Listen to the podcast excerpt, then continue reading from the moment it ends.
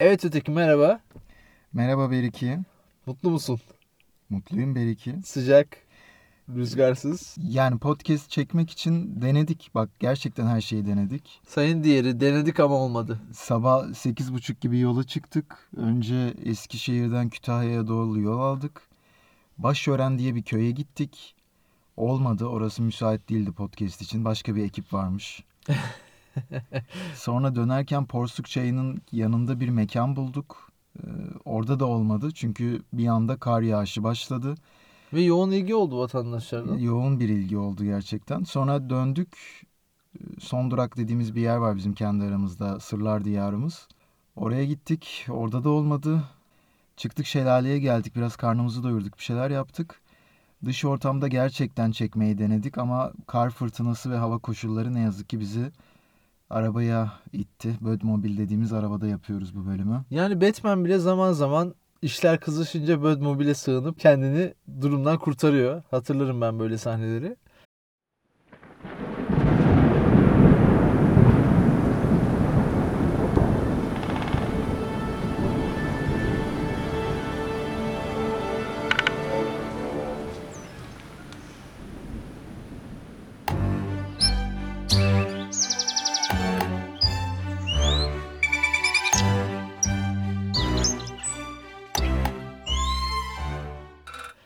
Ya tabii ki Sayın Öteki konum yerimiz, konum bilgimizi net bilgi olarak veremiyoruz. Çünkü sürekli gezdik dolaştık.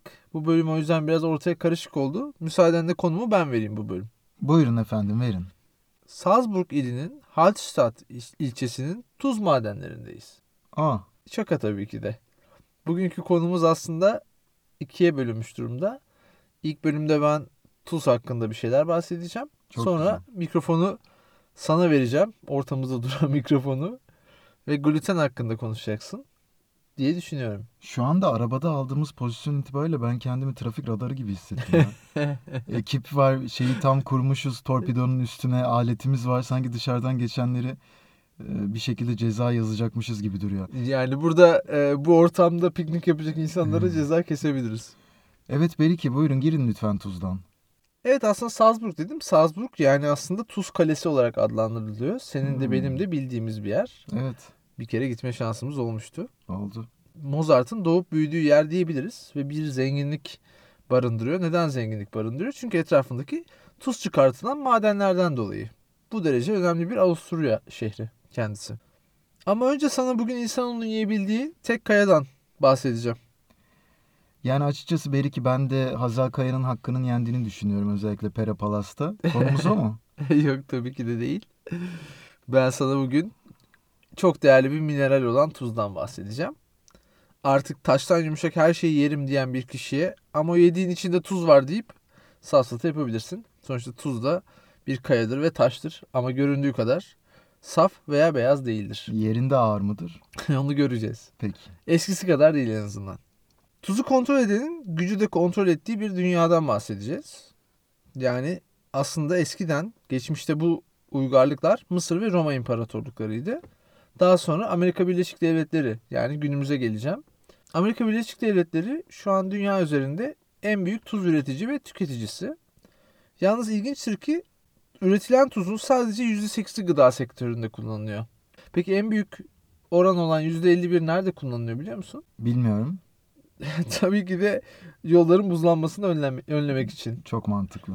Ayaklarımız ve tekerleklerimizin altında ezilmekle meşgul olan bir mineralden bahsediyoruz. Aslında geçmişten günümüze öneminin nasıl azaldığını az sonra fark edeceksin. Sayın Öteki, tuz hakkında son bir haftadır birçok şey okudum, araştırdım, izledim ama hepsinin sonunda bu sabah 6.30'da hani böyle YouTube'un, internetin dibine sonunda ulaştım dersin ya. Ararsın, araştırırsın, o videodan başka videoya seni yönlendirir, bir makale okursun. Ben ona bu sabah ulaştım Sayın Öteki. Saat 6.30'da. Derin internet bu deep web dedikleri şey mi? Geliyorum. Çok deep web. Hani böyle bir konuda böyle son noktaya ulaşırsın ya bu video benim için ASMR at tuzcalama videosu oldu. Ne? Pardon? ASMR at tuzcalama videosu. Biraz açmak ister misin onu? Çünkü- Açıklamalarımızı sen yazıyorsun ya normalde. Hı hı. Ama ilk kez senden özel bir ricam olacak. Bu videoyu açıklamalarımıza ekle. Herkesin benim kadar rahatlamaya ihtiyacı var bu hayatta. ASMR derken aile sağlık merkezi tuzlamışlar mı? Ne anlamadım. Otonom duysal meridyen tepkisi duymuş muydunuz? Çok bildiğim bir şeydir benim. Üzerine çalıştığım bir alan gerçekten. Şu an çok popüler. Yani insanlar şapırtılarla, hopurtularla ve yalama sesleriyle videolar kaydediyorlar ve bunu uyku bozuklukları olan insanlara dinleterek rahatlatmaya çalışıyorlar. Milyonlarca izleniyor internette, YouTube'da. Uyuyamayan insanlara mı dinletiyorlar? Yani bu tabii ki başka amaçlar için kullanılıyor mu bilmiyorum. Ancak benim izlediğim videoda bir atın tuz kristalini yalama videosuydu ve çok derinden kuvvetli bir sesle kaydetmişler bunu. Tabii diğeri benim yüz ifadelerimi göremiyor şu an ama şok içerisindeyim. Gel- Böyle bir videonun varlığına da izlediğine de bunu yayında bahsettiğine de Ama bu sana dediğim gibi bu araştırmanın sonucuydu. Yani Hmm. geldiğim kısım oydu. Sonunda ben rahatladım. Herkesin de rahatlayacağını düşünüyorum. Peki tamam devam ediyorum. lütfen Bundan bir önceki basamak yani aslında araştırmaların başlangıcı. Bir şarkıdan bahsedeceğim sana. Tuzum bitti ağlamayacağım. Sana istediğini vermeyeceğim. Ajda Pekkan. Yaklaşıyorsun aslında. Eva Max isimli bir sanatçı. Şarkının ismi de Salt yani tuz. 60 milyon kadar dinlenmiş bir pop şarkısı bu. Ben bu sefer kaptan koltuğuna oturuyorum müsaadenle. Bu sözün felsefesine inmek istiyorum. Ve bunun kime göre yüzeyel bir pop şarkısından köken aldığını ama altta bir akademik altyapı olduğunu düşünüyorum. Ve tuzun tarihine, oradan da herkes için sağlık köşemizde tuzun bizim için önemine değineceğim. Tuzun bitti demek aslında İngilizce'de bir şey yapmaya ilginin kalmaması anlamına geliyor. Aynı zamanda benliğin dışına çıkmak, değişmek anlamına geliyor. Peki neden? Tuz neden bu kadar önemli? Tarihçeye girelim biraz. Tuz temel olarak sodyum klorür bileşiğinden oluşuyor. En önemli yapı taşı da sodyum. Bu Naci dediğimiz olay mı? evet NaCl. Sodyum kırılır. Doğru. Nasıl oluyor? Na sodyum, Doğru. Cl'de klor. Aynen Peki. öyle. Peki na yani sodyum Latince natrium kelimesinden geliyor. Daha da kökenine inelim. Mısır'da eski bir tuz vadisi olan Vadi el Natrum. Biraz aksan yapmaya çalıştım. Buradaki natrum kelimesinden kaynaklandığı düşünülüyor. Latince'ye de buradan geçtiği düşünülüyor. Tuzu bu kadar değerli kılan Romalılardan önce Mısırlılar. Neden diye soracaksın. Çünkü ağacı toplayıcı bir toplulukta tuzun doğal bir buzdolabı görevi gördüğü bir çağdan bahsediyoruz. Tuzun etin, etin ve yemeklerin bozulmasını engellediğini fark eder etmez Mısırlılar ne yapmış olabilir sence? Tuza tapmaya başlamış oldular. Ya da taptıklarını tuza sarmış olabilirler. Ee, atalarını veya işte ulvi şahsiyetleri gömerken daha uzun süre kalmaları için, korumak için tuza bulayıp gömüyorlar. Yani ilk aslında mumyalama yöntemlerinden bir tanesi de tuza bulamak. Bu aslında bir gelenek. İç Anadolu'da doğan çocukları halen yapılıyor. Biz doğarken yapıyoruz. Biz doğarken yapıyoruz. Onlar evet. ölürken yapıyorlar. Ee, tabii o zamanlar Nil Deltası'ndaki geniş sulak alanlarda deniz suyunu buharlaştırarak küçük adacıklarda tuz elde etmişler. Tabii ki bu yöntemler ileride gelişiyor. Tuzun gıdaların ömrünü uzatması, gıdaların da taşınabilmesine ve ticarete olanak sağlamış. Tuzu aslında ilk uluslararası ticaret malı olarak da kabul edebiliriz. Tuz eskiden hatta o kadar değerliymiş ki tarihin sadece kısa bir döneminde altınla gramı gramına takas ediliyormuş. Altın kadar değerliymiş. Evet. yani. Vay be. Şimdi tabii sana bazı kelimelerden bahsedeceğim. Şöyle bir kökenini düşünmeni isteyeceğim. Tam ağır konuşma ama. Yayındayız unutma. Tamam. Sosis, Ah dedim ağır konu. Evet. salata. Peki. Sa- biraz hafiflettim. Ya hıyar demedin en azından. Güzel. Salsa. Severiz. Sallamaya başlayalım. Bu kelimeleri düşün. Bu kelimelerin ortak bir noktası var. Aklında canlandır. Yani şimdi konumuz tuz olduğu için sal kökeninden geldiğini anladım ama Bateri sesi gelsin. Salt. Çok doğru. evet. Aslında doğru söylediniz. Aslında Latince refah anlamına gelen salus kelimesinden türetiliyor. Salt, salus, raf- refah içinde, refah sunan anlamına geliyor. Bugün ilginç bir ritüelden bahsedeceğim sana. Senin de bildiğin dünyanın en ünlü tuz serpicisi diyebileceğimiz bir sosyal medya fenomeni var. Nusret. Evet. Ete tuz dökme ritüeliyle bir marka yüzü oldu ve bir viral içerik üreticisi haline geldi. Ama çok ilginç bir şey söyleyeyim. Milattan önce tuzun şu ya da bu şekilde dökülmesi kötü şanstan sayılıyordu biliyor musun? Şeytanın Allah işi Allah. olduğu kabul ediliyordu. Çok değerli olduğu için. Bu yüzden de böyle bir kötü şansla karşılaştığında ve omzunun arkasına tuz atmak şeytanı kör ederek kötü şansı uzaklaştıracağına inanılıyordu. Aslında tuzun böyle bir manevi, ruhani bir koruyuculuk özelliği var. Bizdeki sirke gibi yani. Bayağı önemliymiş. Evet. Şimdi Roma İmparatorluğu'na geldik. Eski çağlardan ilerlemeye devam ediyoruz. Bu dönemde tuz taşıyan arabaların hızlı ve kolay hareket etmeleri için özel bir tuz yolu yapmışlar. Bunun adı da Via Salaria'ymış. Burayı koruyan askerler de varmış tabii ki. Ve hatta sana şunu söyleyebilirim. Askerlerin maaşı tuz çok değerli olduğu için bazen para, bazen de tuz verilerek ödenirmiş. Tuzla maaş ödüyorlar. Aynen öyle. E, o dönemde Roma İmparatorluğu plastik poşetler yok, kaplar yok, tuzu neyin içine koyuyorlar? Düşünsene maaş günü geliyor gidiyorsun kralın önüne, imparatorun önüne avucunu açıyorsun. Yağmur yağıyor. Tuz koyuyor oraya. Yolda eve giderken o rüzgardan uçabilir ya da senin elin terlidir yapış yapış olur maaşın eve götüremezsin. Hanım evde bekliyor, çocuklar bekliyor. Hatta kalifiye askerleri o dönemler şöyle bir tabir kullanıyorlar. Tuzunu hak ediyor galiba. Tuzunu hak ediyor bu asker diyorlar. Çok enteresan. E, Peki asker savaşmadığı zaman tuzum az kaldı falan mı diyor? Yani o yüzden greve gidiyorum, eyleme gidiyorum mu yapıyorlar acaba? Bilmiyorum o dönemki sendika sisteminde ama tuz çok önemli ve para gibi. Devam ediyorum orta çağa geldim. Hala tuz çok değerli ve Rönesans'ta sofraya tuz koymak zenginlerin bir lüksü. Hatta eski ziyafet masalarında tuzun böyle uzağında durmak ya da yakınında durmak sosyal bir seviye göstergesi biliyor musun? O yüzden o tuz aslında konumuyla da hükümdarın ya da o sofranın e, asilinin oturduğu yerde olmalı. Tuzluk onda duruyor yani. Aynen öyle. Kimse de isteyemiyor tabii ondan doğal olarak. Hükümdarın bir tuzluğu uzatır mısın diyemiyor. Ya yani. şöyle bir şey hayal etsene. Davet edildiğin bir sofraya gidiyorsun. Kraliçem, kralım tuzu uzatır mısın dediğini düşünsene. Ya da deme vazgeçtim garip karşılanır. Şu çağda gayet Evet. gayet kolay. Şimdi ben sana Sayın Öteki kısa bir öykü anlatacağım. Bununla ilgili bir öykü var. Almanya'da geçiyor bu öykü. Bir kral bir keresinde kızına onun için ne kadar değerli olduğunu sormuş. Tabii ki kızı gözlerinin içine bakmış kralın ve demiş ki canım babacığım tuz kadar demiş. Kral bunun çok az olduğunu düşünmüş ve hemen hiddetlenmiş. Çocuğun cevabından çok mutsuz olmuş ve odayı terk etmiş. Kısa bir süre sonra büyük bir şölen düzenlemiş kral. Birçok yemek varmış.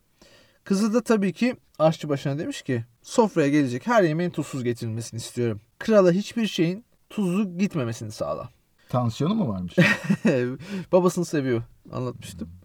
Sonunda tabii ki yemeklerine hiçbiri yenilecek durumda olarak gelmemiş. Çünkü alıştıkları tattan farklı bir tatla karşılaştıkları için yemek yemeyi bırakmışlar. Ee, Daha sonra tuzun ne kadar önemli olduğunu anlamış kral ve kızının aslında onu ne kadar sevdiğini de buradan anlamış olmuş. Vay be. Evet tuz gene bir sevgi göstergesi. olarak. Genelde kadınların erkeklere ders vermesi gerekiyor. Erkeklerin bazı şeyleri anlaması için. Hikayelerde hep bu vurgu yapılıyor. Evet öyle aynı. Geçen bölümde hatırlarsan antisepsiden ve yara temizliğinden bahsetmiştik. Tıp camiasında da gerçekten tuz dökmek çok değerli. Çünkü ilk antisepsi, ilk temizleme kurallarından bir tanesi tuz dökmek. Tabii ki bu tuz maalesef de bir işkence yöntemi. Yani bazı esirlere de aynı şekilde yara, yara açtıktan sonra tuz dökerek işkence yapmayı tercih etmişiz. Peki Beriki biz hani günlük bir tabirimiz var işte bir yere gittiğimizde hesap ödediğimizde beklediğimizden çok fazla gelince tuzlu mekan diyoruz oraya. Bu ne anlama geliyor? Sayın Öteki aslında pek güvenilir bir kaynak bulmadım ama bu konuda e, bunu da araştırmıştım merak ettim gerçekten de. Fransız hükümdarı 1. François'nın tuzdan alınan vergiyi arttırıp kızına böyle çok şatafatlı bir düğün düzenlenmesi sonrası adına tuzlu düğün demişler. Hmm. Sonra da o günden sonra tuzlu aslında pahalılığını sıfatını yerine geçmiş. Ve bir deyim olarak kullanıla gelmiş. Aslında bana sorarsan bu kaynağın çok güvenilir olmadığından dolayı yine de çok fazla tuzun işte yemekleri hatta ağzın tadını bozmasıyla ilgili olduğunu düşünüyorum. Gene bir şeyin çok pahalı olduğu zaman insanın keyfini kaçırmasıyla eşdeğer olduğunu düşünüyorum. Güzel yedik içtik her şey iyiydi hesap gelince ağzımızın tadı bozuldu tuzlu diyoruz. Aynen Peki. öyle düşünüyorum. Tabii öteki şimdi ben seni biraz daha biraz daha alternatif bir yöne saptıracağım ve bugün yaptığım gibi podcast çekmememizin nedeni Bugünkü aslında. biraz değildi Beriki. yani 4 saat arabada yolculuk yapıp başladığımız noktaya geldik. Geldik. Gerçi yolculuklar öyle biter ama hiçbir şey elde edemeden geldik yani. Yani dünyayı da yuvarlak olduğunu bu şekilde bulmuşlar zaten. Hani başladıkları yere gelerek. Şimdi ben seni biraz daha ruhani bir evrene göndermek istiyorum ama biyolojik fonksiyonların sağlam kalarak herhangi bir etki yaratmayacağım. Biraz Endişelenme. ürktüm açıkçası şu an. Peki şimdi bu mit olarak önemli bir şeyden bahsedeceğim. Tuz ruhu. Tuz ruhu meselesine artık burada girelim istiyorum. Mit dedin ve benim şu an ilgimi en üst seviyeye çıkardın. Evet. Zira biliyorsun tuz ruhu dediğimiz şey aslında senelerdir banyo ve tu- tuvaletlerimizi koruyor. Koruyor. Bunun farkındayız. Koruyucu bir ruh yani. Sanki böyle öteki evin tuvaletini ve banyosunu lanetli ruhlar ele geçirmiş. Biz de o kadim ruhu şişeden çıkartıyoruz. Yani tuz ruhunu çıkartıyoruz, çağırıyoruz. Aslında çağırmak daha doğru ruhu. Gözümü kapattığımda kendimi bir rol yapma oyununda bir mahzende hissediyordum. Ve kötü ruhlar tarafından ele geçirilmiş bir banyo hayal et. Ve bunu tuz ruhuyla uzaklaştırdığımı, orayı temizlediğimi ruhani olarak hayal ediyordum. Bu tabi sağlık tavsiyesi değil. Çünkü sodyum hipoklorit değil mi bu arada Geliyorum. tuzluğu? Aslında adı acidum salis. Hı hı. Yani Latince havalı adı bu ama gerçekte hipoklorik asit. Evet. Bu arada gerçekten solunması akciğere inanılmaz zararlıdır. Yani uzak durulmasını tavsiye edebilirim buradan. ben. Doğru. Belki de ruh kelimesi ondan yani bu özelliğinden dolayı zarar verebileceği düşünüldüğü için konulmuş olabilir. Şimdi bir de tabii ki artık mitlerden bahsediyoruz. En önemli mitlerden bir tanesi de farklı tuz çeşitleri. Şu an günümüze geldik artık. Dünya üzerinde birçok tuz çeşidi marketlerde de senin karşına geliyor. Senin ilgimi çeken bir YouTuber'la tanıştırmak istiyorum öteki. Bu sorunun cevabını ararken karşıma Cooking Duck isimli bir kanal çıktı. Pişiren doktor şeklinde. Aa, bir- tamam. Ördek zannettim ya. Ördek pişirmek gibi anladım. İngilizce, İngilizcemden dolayı kusura bakmayın. Estağfurullah. Doktor Blake bir nefrolog kendisi ve bir yemek kanalı açmış. Yemek pişirirken aslında bir yandan da sağlık tavsiyesi veriyor. Tuz hakkında söylediği en önemli şeyi burada da söyleyebilirim. Sayın diğeri tüm tuzlar tuzdur ve bileşkeni aynıdır. Bundan dolayı fazla bir beklentiyle market raflarına yüklenmeyiniz. Yani hepsi eşit oranda zararlı mıdır diyor. yani aslında şöyle tuz kullandığını inkar etmiyor. Hatta övdüğü tuzlar var. Ama tuz miktarının sınırlanması ile ilgili önemli tavsiyeler de veriyor. Mesela ne gibi bu miktarın bir matematiksel karşılığı var mı? Evet aslında var oraya geliyorum şimdi. Vücudumuza kabaca bir çay kaşığı kadar tuz almanın çok üzerine çıkmamamız gerekiyor. Günlük çay kaşığı. Evet yani yaklaşık 6 gram kadar. Çünkü bununla ilgili yapılan çalışmalar var. Ve yoğun miktarda tuzla beslenen bireylerin uzun dönemde %20-30'a varan kalori artışlarının yani kalori ihtiyaçlarının olduğunu gözlemliyorlar. Yani tuzlu yemek, yoğun miktarda tuza ulaşmak ya da tuzu gereksiz kullanmak obeziteye yatkınlığı da bu şekilde arttırmış oluyor. Hatta şöyle bir veri de var elimizde. Her 10 kalp damar hastalığı ölümünün birinin yüksek tuz, sodyum alımı ile ilişkilendirildiğini 14 Mart'ta aslında ismini vermeden istatistiklerini paylaştığımız yeni İngiliz mecmuası. Necim. Necim. The New England Journal of Medicine bu anlatılmıştı ve bahsedilmişti. Bu oran oldukça yüksek bir oran. O zaman sodyumla doğrudan ilişkilendirebilir miyiz? Yani sodyum klorürle tuzla doğrudan ilişkilendirebilir miyiz? Buna bir bakalım. Bununla ilgili yapılmış en önemli deneylerden bir tanesine götüreceğim seni. Normal batı diyetinde yani yeme içmemiz devam ederken 3 öğün ya da 2 öğün tercihe göre yemek yerken ne kadar tuz aldığımızı doğrudan kestirebilmek çok uygun ve basit değil. Çünkü çoğu zaman e, porsiyonlamaya dikkat etmiyoruz ya da e, ambalajlı gıdalar dışarıdan ürünler alıyoruz. Bunların da aslında standartize olmayan bir tuz yönetimi var. Tabii ki tuzun zararları var ve fazlasının zararları var. Önemi yok mu vücudumuz için? Tabii ki de var. Yani azı da aynı şekilde kalp hastalıklarına yakalanma riskini arttırdığına dair çalışmalar var. O yüzden bir denge tutturmamız lazım ama bu çok kolay değil gerçekten de. Sıvı dengesi, kas kasılması ve elektriksel iletim gibi önemli hayatsal işlevleri tuz sayesinde ve bileşikleri sayesinde yapabiliyoruz. Ve birçok mineral de buna katkı sağlıyor. Peki tabii çok tuz veya tuzlu bir şey yediğimiz zaman susuyoruz değil mi? Neden? Basit. Do- doyduğumuz için herhalde bir sessizlik oluyor. Susuyoruz. Hayır tabii ki de. Tuz vücuda suyu hapsediyor. Kendisi suyu hapsederek şişebiliyor ve büyük moleküller oluşturabiliyor. Yani ben bunları tabii ki bilen barmenlere bir laf atmak istiyorum. Masalara tuzlu fıstık dağıtsınlar. Daha fazla bira içmemiz için. Ben seni gel Mars 500 isimli bir göreve götüreyim. Mars 500. Evet. Orada şey mi yapmışlar? Tekila mı dağıtmışlar? Tuzlu Barmeni yerinde aklıma- bırak. Bar- barmeni götürmüyorum Mars 500'e. Tamam. Evet. Olur. Götür bizi Mars Onun 500'e. yerine 12 tane gönüllü al yanına. Ve Rusya'da 2011 yılında biten bir görevden bahsedeceğim sana. Aslında görevin ortaya çıkış nedeni bir Mars yolculuk simülasyonuydu. Ve iki tane gruba ayrıldı bu kişiler. Altışarlı olarak. Bu insanlara uzun dönem bazı metabolizma deneyleri de yapıldı. Bu deneylerden bir tanesinde Jens Titze isimli bir klinik farmakolog öncülük etti. Deneyin ilginç sonuçları var. Onlardan bahsedeceğim sana. Lütfen. Bu 520 gün boyunca süren 20 gün daha uzatma almışlar. Deneyleri maruz bırakmışlar. Bizim mastronotları yani astronot artı Mars'a gidenlere mastronot deniyormuş bu arada. Ve bu süreçte iki gruptan bahsetmiştim sana. İlk gruba yoğun miktarda tuz veriliyor, yükleniliyor. Diğer gruba da aynı şekilde ama bir tanesini 105 gün, öbürünü de 205 gün olarak takip ediyorlar. İlk grupta ikinci grup gibi erken dönemde vücutta ödemlenme başlıyor. Ve bazı yan etkiler görmeye başlıyorlar. Daha sonra diğer ikinci gruba tuz vermeye yani yüksek tuzlu diyetle beslemeye devam ediyorlar. Yüksek tuzlu diyetle besledikleri grubun tıpkı bir balon balığı gibi ama çok daha küçük ölçekte tabii ki ödeminin azaldığını, idrarının yoğunlaştığını ve vücutta bir dengenin kurulduğuna şahit oluyorlar. E, hemen de MR görüntülemesi istiyorlar. Birinci basamağa danışmadan. MR'da dokularda tuz birikimleri saptıyorlar. Bu tuz birikimlerinin de daha sonra vücutta bir iltihabi reaksiyon ya da kronik hastalıkların zemini olabileceğini hipotezini ortaya koymuş oluyorlar. E, tuz koruyor da hani bizi.